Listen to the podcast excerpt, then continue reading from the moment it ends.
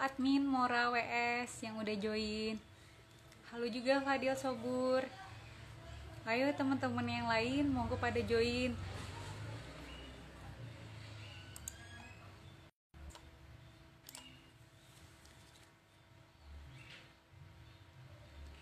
Iya, makasih Diana.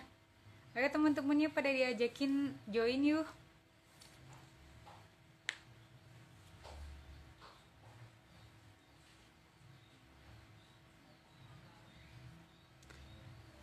Halo Mas Alvan. Mantan ketua CSS tahun sebelumnya. Fadli Rahmadi. Halo Fadli Rahmadi, ayo teman-temannya monggo pada join kurma sore hari ini. Mbak MC cantik banget, ngawur.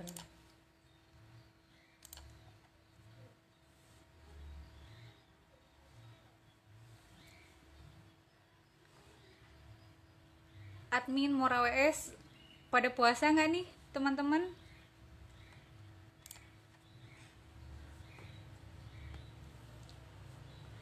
Halo Dimas, masih kuat nggak puasanya?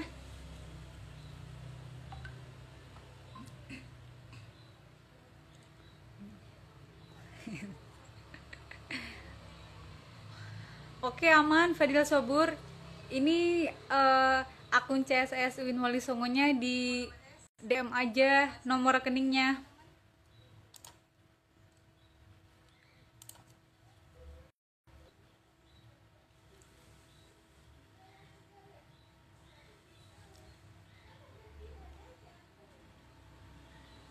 Ya, kita ngam- sambil ngobrol santai aja ya teman-teman.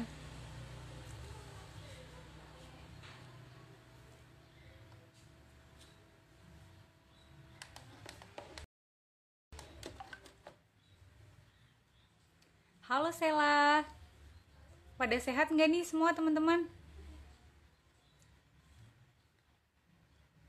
Anjir sok ramah.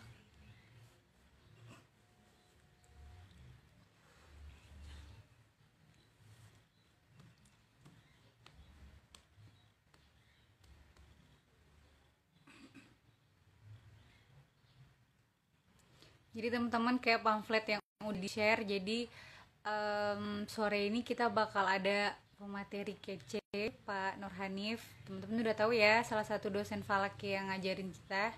Ini rencananya mau di invite dulu nih, masih menunggu konfirmasi.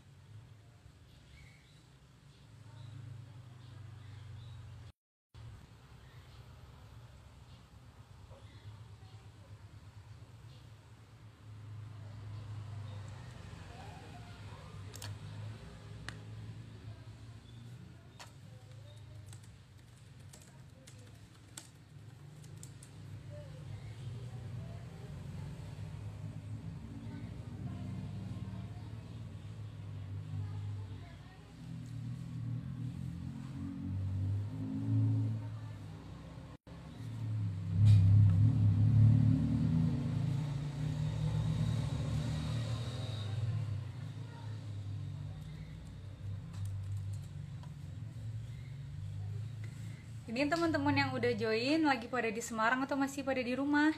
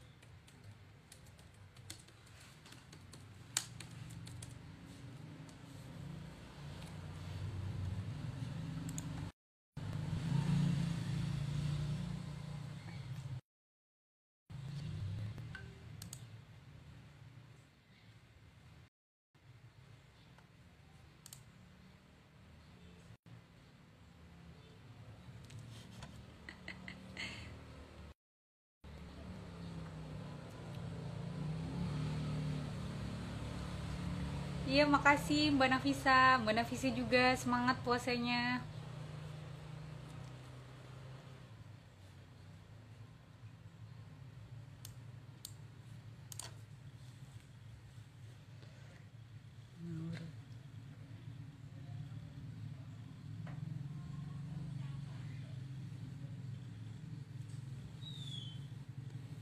Halo Mas Sani Asnawi.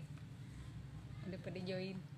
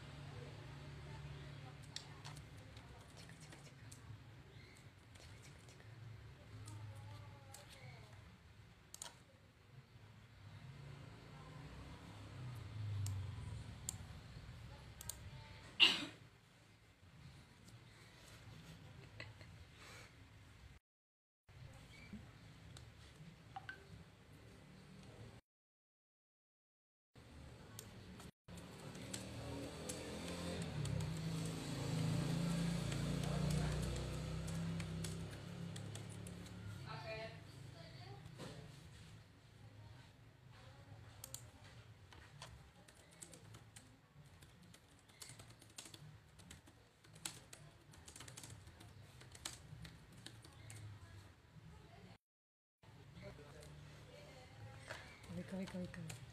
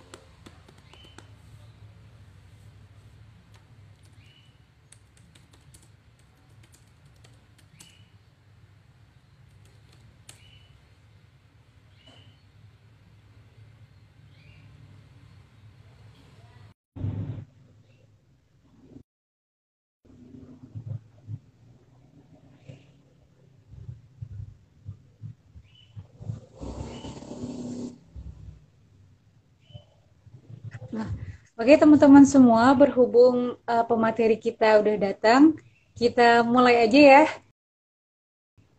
Ya, ya. Uh. Bismillahirrahmanirrahim. Assalamualaikum warahmatullahi wabarakatuh. Waalaikumsalam. Alhamdulillah. Alhamdulillah arsala rasulahu bil huda wa dinil haq liyuzhirahu ala dini kulli walau karihal musyrikun walau karihal munafikun.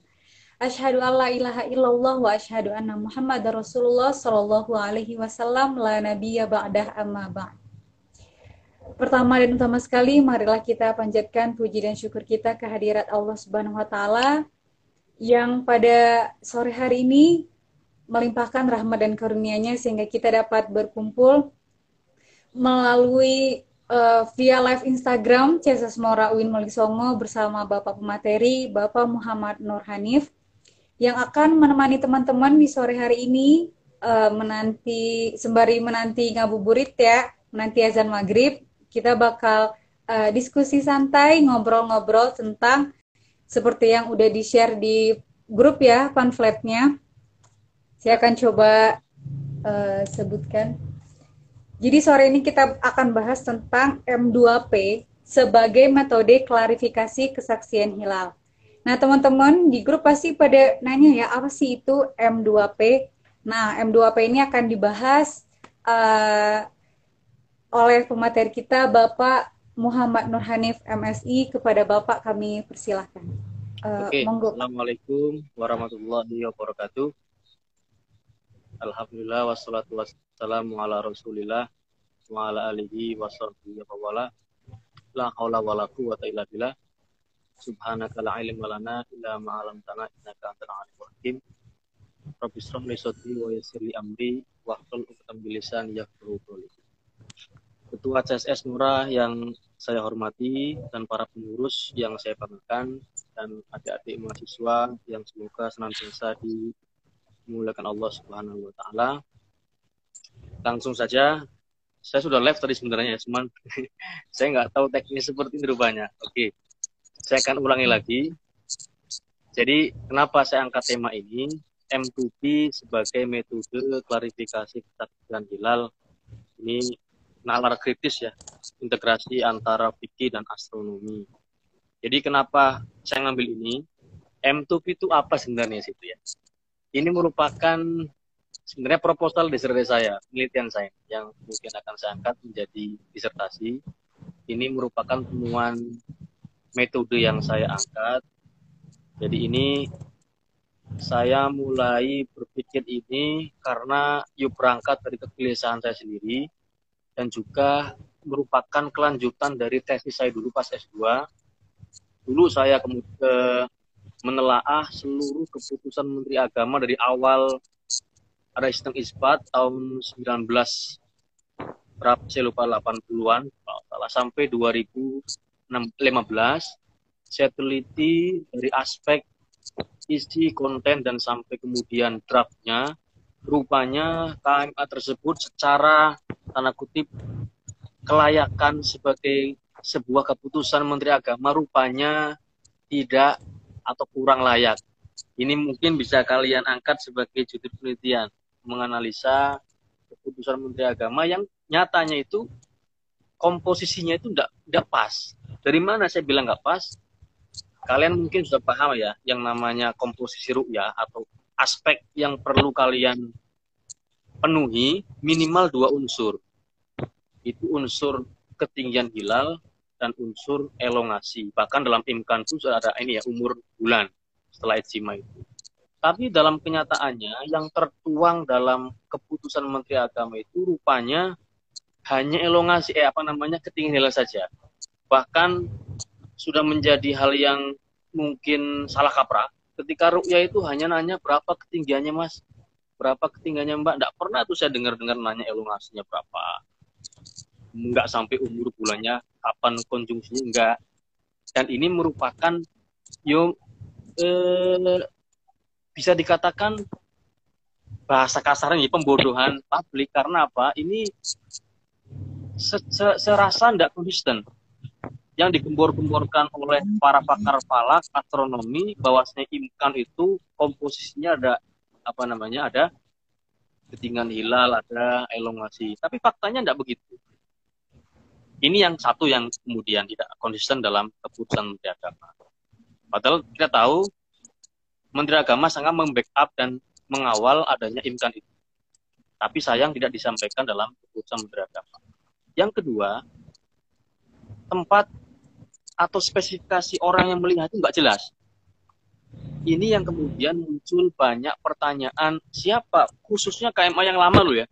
Dan KMA yang lama itu yang kemudian dijadikan dasar oleh mungkin para pakar falak, pakar astronomi untuk membuat imkan baru.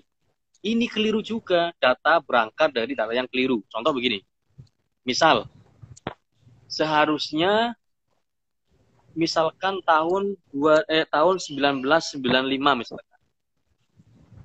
Secara astronomi ketinggian hilal pada saat itu mungkin hilal Ramadan tidak layak dan tidak pas, tidak memenuhi kriteria imkan ru'yah hilal dapat dilihat.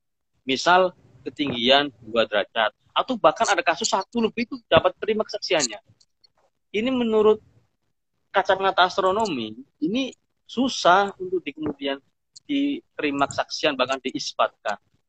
Namun pada faktanya kemudian Kementerian Agama dalam hal Menteri Agama kemudian mengesahkan dan menerima kesaksiannya itu karena apa?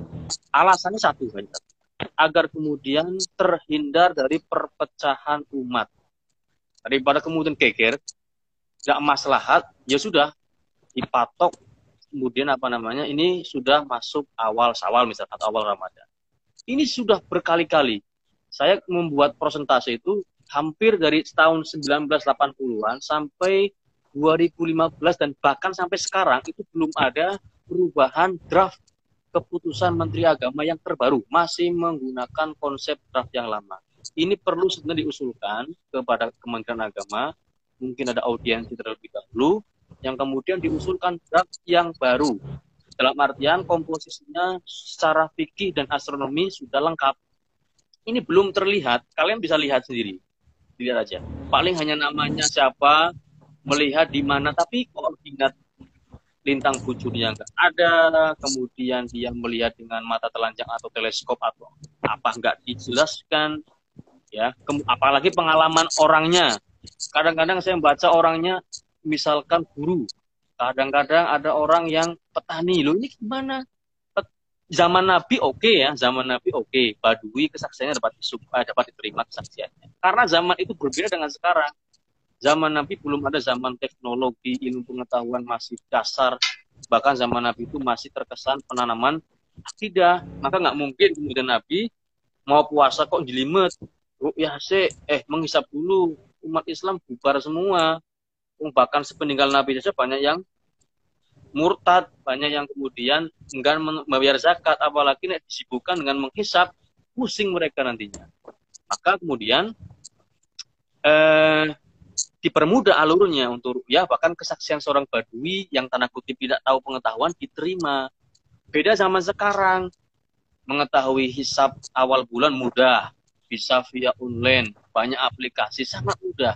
Maka kemudian orang yang menyaksikan hilal, klaimnya itu membabi buta, tanpa kemudian bisa menyebutkan di mana posisinya, di mana kemudian ketinggiannya berapa.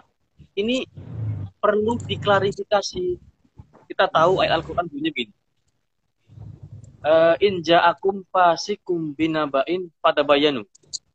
Jika ada seseorang fasik, ini fasik dalam artian dimanai menurut uh, pakar tafsir itu dia yang memang kabarnya belum bisa dipertanggungjawabkan itu fasik. Pada bayanu maka perlu diklarifikasi.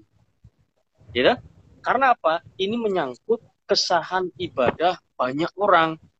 Untuk pribadi mungkin tidak persoalan. Ini istihadiah memang, tapi istihad ini kemudian disebar, apalagi menjadi dasar uh, untuk kemudian disahkan, diterima kesaksiannya di sidang isbat yang kemudian menjadi dasar, oh ini sudah masuk awal Ramadan, ini menjadi awal masuk Sawal atau Ramadan. Ini kan kemudian menjadi apa ya sebuah dilematis. Maka perlu adanya tabayun nih bahasa saya klarifikasi. Maka kemudian saya membuat teori namanya M2P. M2P itu sebenarnya singkatan dari tiga unsur, M yang pertama itu mungkin bisa di bahasa Arab kan bahasa Inggris kan man ya. Kalau bahasa Arab man. Orangnya ya. Men ya gitu ya. Sama aja. Man sama men sama aja. Bahasa Arab sama Inggris tulisannya hampir mirip. Nah itu. Kenapa orang misalkan begini. Ini sebenarnya yang saya sampaikan itu ada dalam buku saya. Kembali ya. Ini mirror kayaknya nih. Ini kitab buku saya buku pertama saya yang sudah terbit ini kitab Falak buku Falak buku Falak berbahasa Arab judulnya Yas'alunaka Anil Ahillah ini kajian falak mengenai hilal dalam perspektif fikih, hadis, tafsir, dan falak. Ini lengkap. Bahkan dalamnya juga terdapat kajian tentang keputusan Menteri Agama yang saya katakan tadi. Ya, inkonsisten. Dan juga dalamnya ada sedikit saya singgung apa itu M2P, yang kemudian saya akan teruskan menjadi disertasi saya. Nah, Kembali ya, M itu yang pertama man atau man bahasa Inggris. Orangnya. Ketika orang mengklaim berhasil melihat hilal, tentu kita muncul pertanyaan, siapa yang melihat?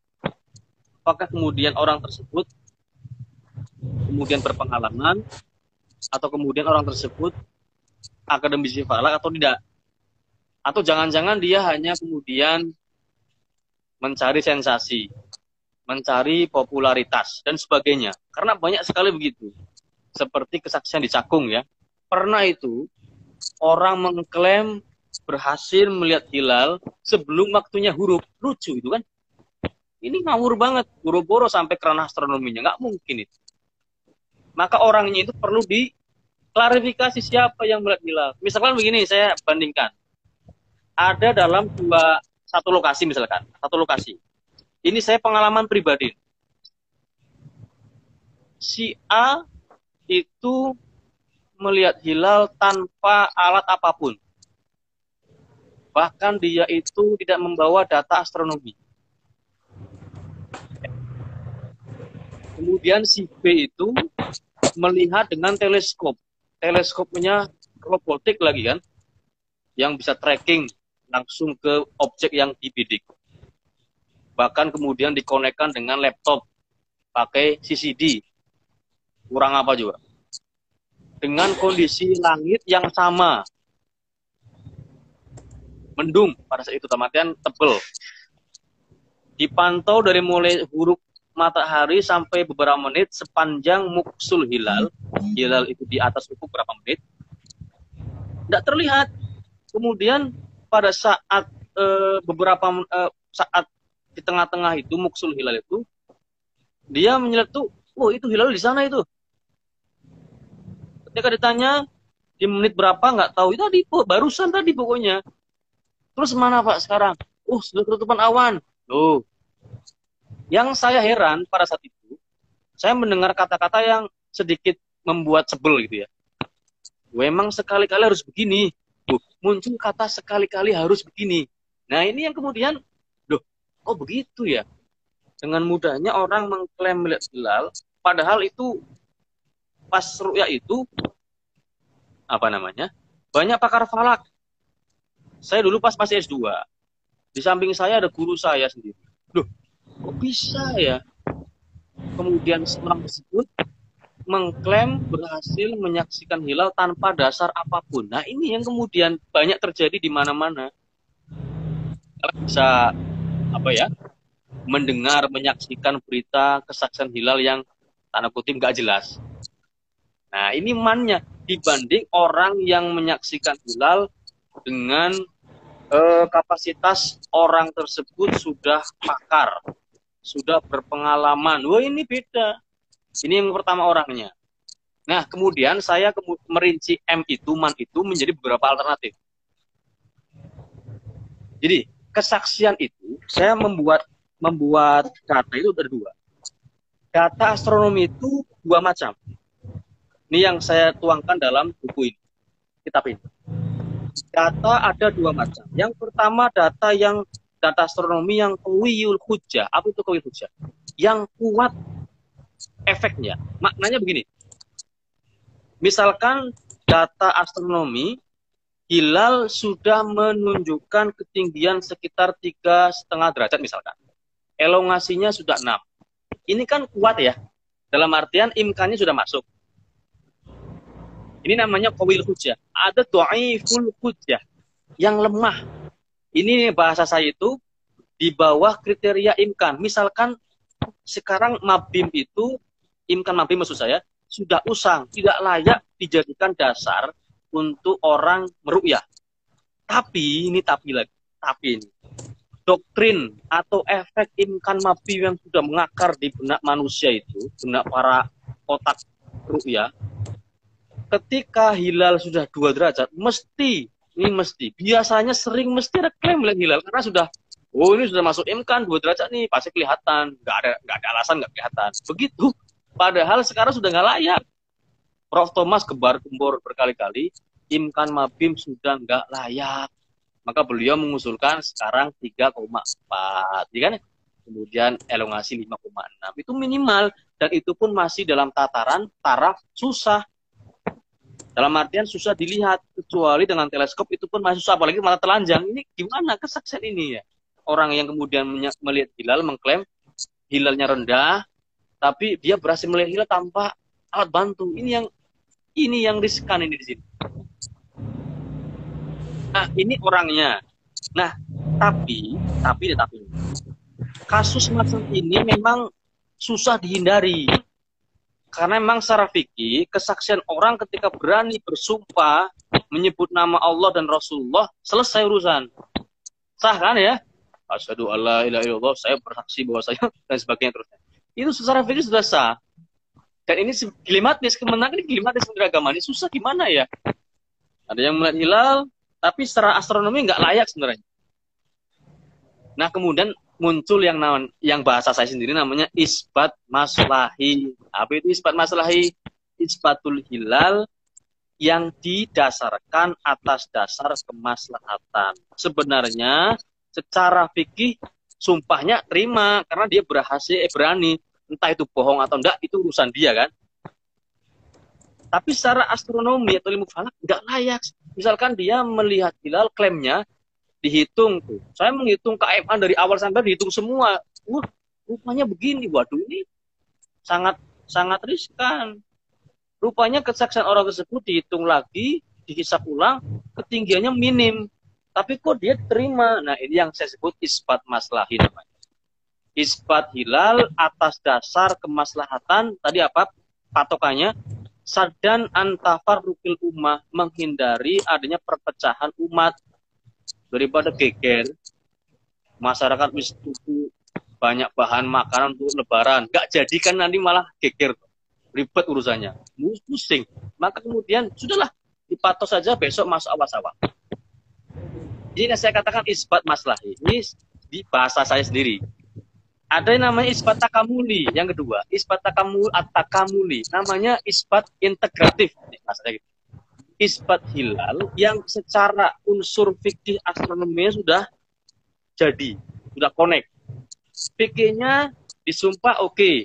Secara astronomi dia bisa mempertanggungjawabkan. Misalkan Pak, panjenengan mengklaim berhasil melihat hilal di mana hilalnya? Oh, hilal sebelah utara matahari, Mas. Oke. Berapa derajat, Pak, tingginya? 3,4 misalkan. Betul itu. Elongasi berapa? 6 derajat. Uh, pas, Pak. Apalagi dia punya bukti video atau foto. Wah, sudah ini mapan. Fikirnya oke, okay. astronomi oke, okay. namanya isbat integratif. Antara kedua unsur, fikih astronomi sudah dapat. Ya, itu ya. Ada isbat maslahi sama isbat takamuli. At-takamuli bahasa Arab. Ya. Isbat integratif. Nah, ini orangnya perlu. Nah, ya kembali lagi, rincian M itu apa?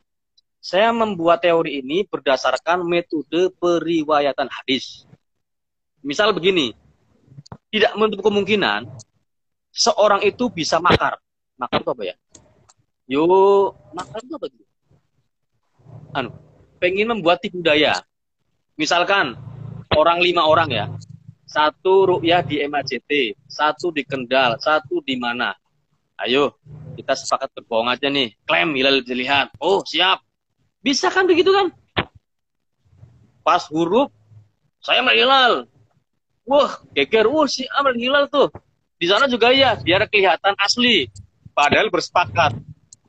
Kenal sama satu sama lain. Oh, ini bisa jadi. Zaman sekarang nggak nggak susah.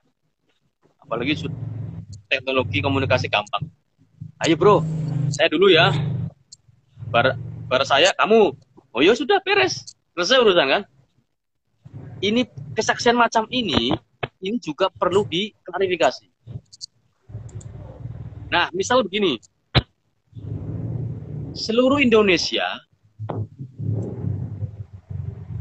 mendung semuanya dan tidak ada yang berhasil melihat hilal. Tapi data astronominya kuil hujah, kuat kesak kuat hujahnya. Ini menurut saya jika kesaksian itu muncul dari satu orang dapat terima. Karena apa? Dalam fikih madhab empat madhab itu untuk kesaksian awal Ramadan itu satu cukup, tapi awal Sawal harus dua. Harus dua kesaksian, tidak boleh satu. Nah masalahnya jika kemudian yang berhasil hanya satu orang, misalkan Rui awal Sawal depan, seluruh Indonesia mendung. Nah satu orang melihat hilal nih, datanya kuat, ketinggian hilal sudah memenuhi imkan ru'ya yang bagus. Kira-kira tolak apa enggak nih? Diterima karena apa? Karena data astronomi sudah kuat. Satu orang cukup menurut saya ya. Karena apa? Astronomi ilmu falak sudah berbicara datanya. Ini sudah kuat. Ya. Sekalipun yang melihat hanya satu orang dan layak untuk dijadikan dasar untuk isbat hilal bahwa besok masuk awal awal. Berbeda hal begini, ketika data astronomi itu full hujah atau lemah efeknya. Yang berhasil ya satu orang ini harus ditolak. Dua orang pun kurang kuat. Saya punya punya prinsip minimal tiga orang. Ini dalam istilah hadis mutawatir namanya. Kuat ya, tiga orang tuh ya saya ambil dasar karena apa? Dalam istilah Arab itu tiga sudah dikategorikan banyak. Dua nggak cukup. Kesaksiannya harus tiga orang. Dan ini tidak boleh dalam satu lokasi harus berbeda lokasi. Misal di MAJT, Kendal sama di mana gitu kan. Dan dia tidak kenal satu sama lain. Jika macam ini kesaksiannya, kemudian data dibawa ke Kemenak, oh si A orang Semarang, si B orang Jawa Barat, berarti si C orang mana. Dan tidak kenal satu sama lain, ini bisa kemudian kesaksiannya diterima. Karena apa? Sekalipun itu eh, eh, data astronominya itu do'iful hujjah lemah efeknya. Tapi karena didukung oleh tiga kesaksian klaim, apalagi misalkan salah satunya bisa membuktikan, itu diterima kesaksiannya. Kesimpulannya M ini, man atau men itu, anu ya, di, jadi saya mengklasifikasikan ada orang yang berhasil hilal dalam kondisi sendirian, tapi eh, data seremnya kuat, sudah memenuhi imkan rupiah. Atau kondisi alam atau astronominya lemah. Dalam artian belum memenuhi kriteria imkan yang bagus. Ini syarat harus orangnya banyak, minimal tiga, baru diterima kesaksiannya. Jika data astronominya kok di bawah imkan yang bagus, misalkan dua derajat, dua derajat, yang rukyah dua, yang berhasil maksudnya, ini harus ditolak. Kenapa? Karena data astronominya belum mapan, belum memenuhi kriteria imkan. Paham ya? Karena dalam hadis pun begitu. Ada khobar ahad, hadis ahad, hadis do'if. Kan sama kan ya? Hadis mutawatir. Mutawatir begini maknanya. Oh hisapnya sudah bagus. Mutawatir tuh orang ngomong tuh sama semuanya. Tidak ada ngomong, si A ngomong ketinggian tiga, sana dua lah, nggak beres itu. Ini namanya do'if, bahkan ngodu, sum, apa kesaksian palsu gitu ya. Nah, paham ya? Ini saya membuat mat teori ini dasarnya dari cara meriwayatkan hadis. Ada khobar ahad, kesaksian yang ahad tunggal. Tunggal pun harus dilihat kondisinya seperti apa. Jika kondisinya data astronomi sudah mapan, dalam artian sudah memenuhi bukan yang bagus, terima kesaksiannya. Tapi ketika khobar ahad ini kondisinya hilalnya rendah, elongasi rendah, di bawah imkan yang bagus, jangan diterima. Paham ya? Ini yang pertama mainnya. Yang kedua, M yang kedua adalah metode. Manhaj dalam bahasa Arab. M sama ya, manhaj. Metode ini pun ditinjau dari dua hal. Dalam tataran teori dan praktis. Teori praktis ini maksudnya dia rukyahnya itu pakai optik apa ndak optik. Mata telanjang atau menggunakan alat bantu, misalkan teleskop kah, atau teodolit kah, dan sebagainya kalian bisa bandingkan lah orang yang si A ya tanpa alat ya. Si B ya pakai teleskop. Kira-kira kedua orang ini ketika sama-sama mengklaim mana yang paling kuat kesaksiannya. Yang pakai teleskop. Karena apa? Dia punya alat bantu. Apalagi dia dikonekkan dengan apa namanya laptop disimpan rekamannya. Pasti yang diterima lebih kuat yang pakai teleskop itu. Alat bantu. Dibanding orang yang tanpa alat itu. Ini praktisnya begitu, pakai alat. Kemudian secara teoritis, kita kenal hisap macam-macam ya. Ada hisap yang klasik, hisap yang semi klasik, ada yang kontemporer ya dalam bahasa apalanya hisap urbi, takribi, tahkiki dan sebagainya. Ada si A menghisap awal Sawal 1442 Hijriah pakai teori hisap urbi misalkan atau takribi. Yang satu pakai metode kontemporer, genius atau mungkin Abdul Anik atau Mie Meris. Kira-kira kekuatan apa istilahnya ya? Kekuatan hasilnya atau validitasnya kuat mana? Jelas yang kontemporer kan? Ini. Jadi orang yang mengklaim melihat hilal, Mas, hilalnya berapa Mas misalkan? Dua derajat Pak, silakan. Pakai metode apa? Metode kitab ini, kitab anu takribi itu padahal hilalnya misalkan 2, sekian derajat atau hilalnya kelebihan. Perhitungan kontemporer hilalnya di bawah dua misalkan. Dia ngomong dua derajat. Lu ini keliru. Ini sering terjadi muncul begitu. Ya ini ada efeknya. Maka teori perhitungan hisap yang dia pakai harus ditinjau. Pakai yang mana? Alatnya ditinjau. Pakai apa? Telanjang matakah atau pakai alat optik. Ini M yang kedua. Diringkasnya ya, sebenarnya pembahasannya lebar sekali. Yang terakhir P, tempat place makan gitu ya. Ini P-nya bahasa Inggris. Kalau bahasa Arab M3 ini. makan manhaj, ya, man manhaj, makan M3 ininya. Ini bahasa Arab sebagai pakai bahasa Inggris M2B. tempat ini pun menjadi pertimbangan khusus dalam menyeleksi atau mengklarifikasi kesaksian hilal. Kenapa tempat itu penting? Oh, tempatnya nggak representatif. Misalkan banyak penghalang kabut, kemudian eh, apa namanya penghalang gedung, polusi cahaya, wis macam-macam. Apa iya kemudian orang melihat hilal? Saya melihat hilal di mana pak? Tempat itu, boleh banyak pohon-pohon, banyak gedung, banyak pabrik. Duh, gimana itu? Banyak polusi cahaya apa ya kesaksiannya itu benar hilal? Yang dilihat apa jangan-jangan lampu pabrik atau lampu apa kan bisa jadi kan? Polusi banyak sekali. Ini perlu ditinjau ufuknya yang bersih apa enggak. Dalam teori astronomi itu ufuk yang bersih begini. Ini saya nggak bisa share screen masalahnya ya. Share screen saya sudah menyiapkan powerpoint sebenarnya. Sudah jelas bagaimana gambaran ufuk yang bagus seperti apa menurut teori astronomi kita tahu pergerakan semu matahari itu kan dari utara ke selatan. Ya dah, selatan ke utara. Dari arah timur ke barat nggak mesti dia lurus terus. Dia timur serong ke utara eh, dari eh, timur serong ke selatan. Terus dia bergeser terus sampai ke utara sampai selatan. Dan ini perlu kalian ketahui yang namanya matahari kan buruk di sebelah barat ya, terbenam sebelah barat. Nah, antara barat sampai ke utara selatan itu punya skala dari arah barat titik 270 derajat ke utara sebesar 30 derajat ke selatan sebesar 30 derajat. Ini tempat yang layak.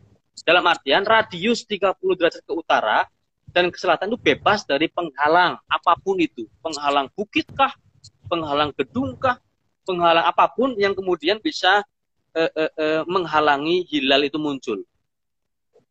Ingat ya 30 dari arah barat ke utara, 30 derajat dari arah eh, barat ke selatan. Kenapa kok 30?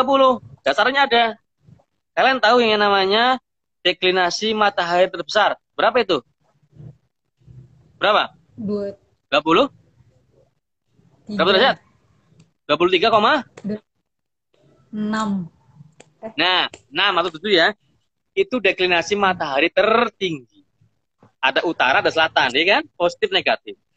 Ditambah besaran lintang ekliptika bulan itu sebesar 5 derajat, 5,8 derajat. 27 ditambah 5 sekitar ya mungkin sekitar 20 23 ya, sorry. 23 tambah 5,8 derajat hasilnya kurang lebih 28 atau 29 sekian. Dibulatkan menjadi 30. Itu dasarnya itu. Kombinasi antara deklinasi matahari terjauh dengan lintang bulan, lintang ekliptika bulan. Karena dikatakan dua ya, matahari sama bulan. 30 derajat, saya bulatkan begitu.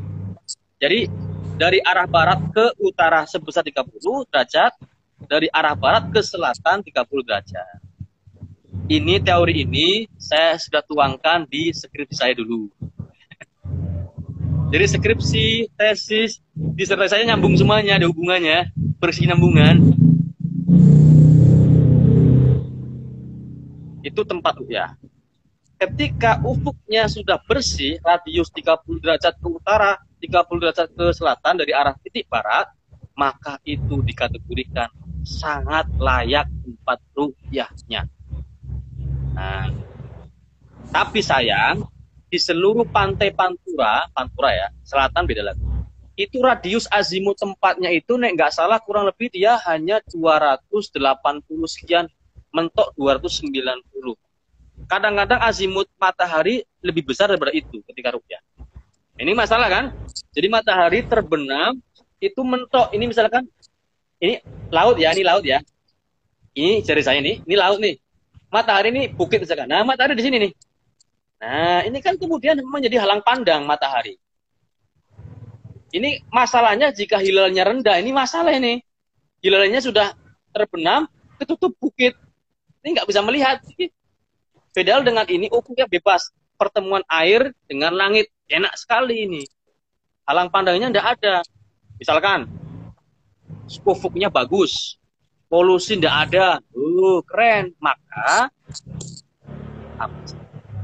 tempat yang bagus itu tempat yang begini tempat pinggir pantai yang memiliki ketinggian bisa dibangunkan tempat menara misalkan menara secukupnya agar kemudian ufuknya itu bisa menjangkau ufuk marinya enak itu loh eh.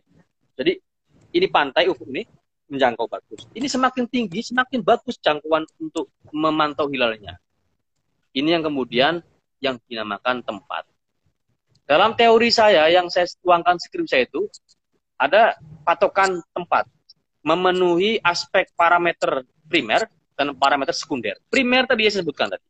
Secara internal tempat tersebut ufuknya radius 30 derajat ke utara, radius 30 derajat ke selatan.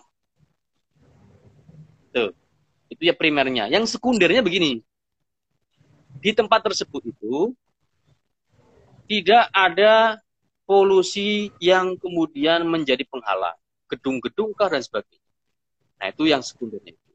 Bisa kalian baca di skrip saya itu ada, itu lengkap sekali.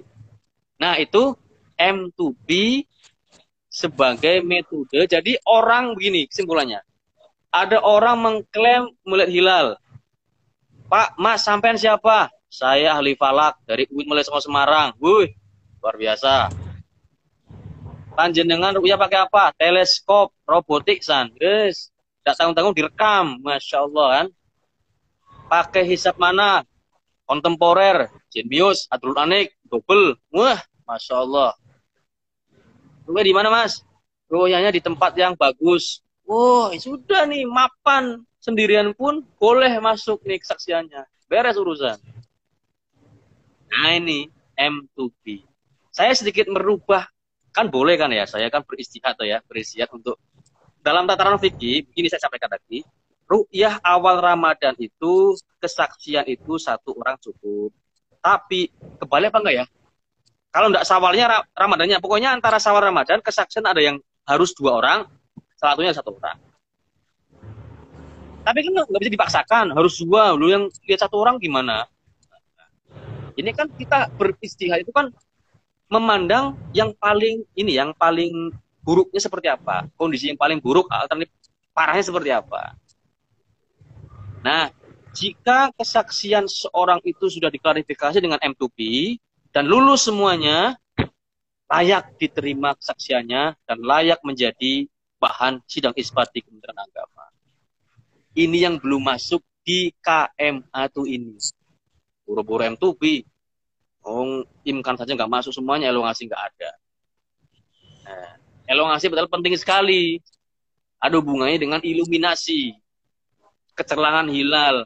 Ada hubungannya dengan apa namanya lama hilal di atas ufuk. Ada hubungannya. Ya demikian ya yang dapat saya sampaikan. Sekilas tentang M2P sebenarnya ringkas sekali. Kalian kamu baca di sini. Tapi ini berbahasa Arab. Ini berbahasa Arab. Kalau yang bisa bahasa Arab, Alhamdulillah. Saya di banyak permintaan terjemah bahasa Indonesia. Waduh, butuh waktu lama ini. Halamannya sampai 100 berapa ini? Ini pun nanti ada revisi kedua. Ini buku ini belum saya berikan contoh perhitungan. Rencana saya akan berikan contoh perhitungan tiga metode. Genius, Abdul Anik, sama Epimeris. Nanti tunggu revisi kedua. Semoga saya ada waktu untuk menerjemahkan. Ini bahasa Arab saya buat emang untuk kemudian saya kirim ke teman-teman luar negeri untuk siar falak biar go internasional begitu. Ini judulnya Salu Naka Anil Ahil. Begitu ya. Yang dapat saya sampaikan sekilas tentang M2PS Method of Clarifying Hilal Testimony. Ya. Ini saya sekali lagi merupakan kajian penelitian yang akan saya tuangkan dalam disertasi saya. Sudah saya buat proposal, sudah ajukan, sudah di ACC dengan dilanjutkan saja. Begitu ya. Oke, demikian. Kurang lebihnya mohon maaf. Assalamualaikum warahmatullahi wabarakatuh. Saya kembalikan ke moderator. Waalaikumsalam warahmatullahi wabarakatuh. Uh, berhubung udah mepet ini ya azan maghrib, mungkin bapaknya juga mau bersiap-siap untuk berbuka puasa. yeah. uh. Ya beri uh, sedikit closing statement ya pak ya. Jadi ternyata saya salah baca. Saya kira M2P, ternyata bacanya M2P. Ya. Ya sama nggak apa-apa bahasa Indonesia. Gih, Pak. Okay. Jadi M yang pertama itu man yang berarti siapa. Yang kedua M-nya berarti manhaj. Kemudian yang ketiga P yang berarti place atau makan tadi. Rencananya mau dikasih M3 tapi karena terdengar seperti nama provider diganti uh, jadi 2P. M2P. Betul.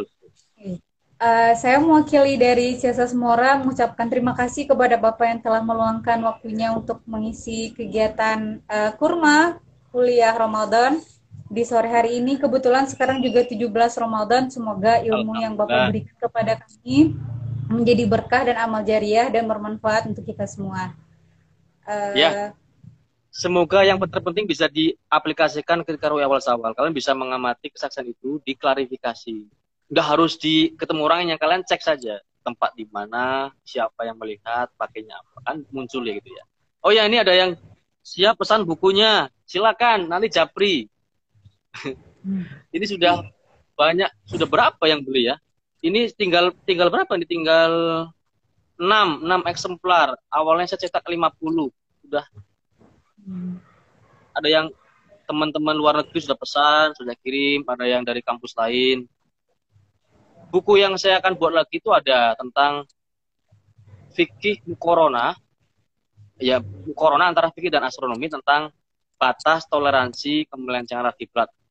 Ada tentang kemudian astrofisika juga ada. Juga tentang awal bulan Kamaria perspektif astronomi juga ada. Ya semoga bisa cepat selesai semuanya. Oke. Terima kasih atas waktunya. Saya salam lagi. Assalamualaikum warahmatullahi wabarakatuh. Waalaikumsalam warahmatullahi wabarakatuh. Matur suwun Pak. Ya, sama-sama.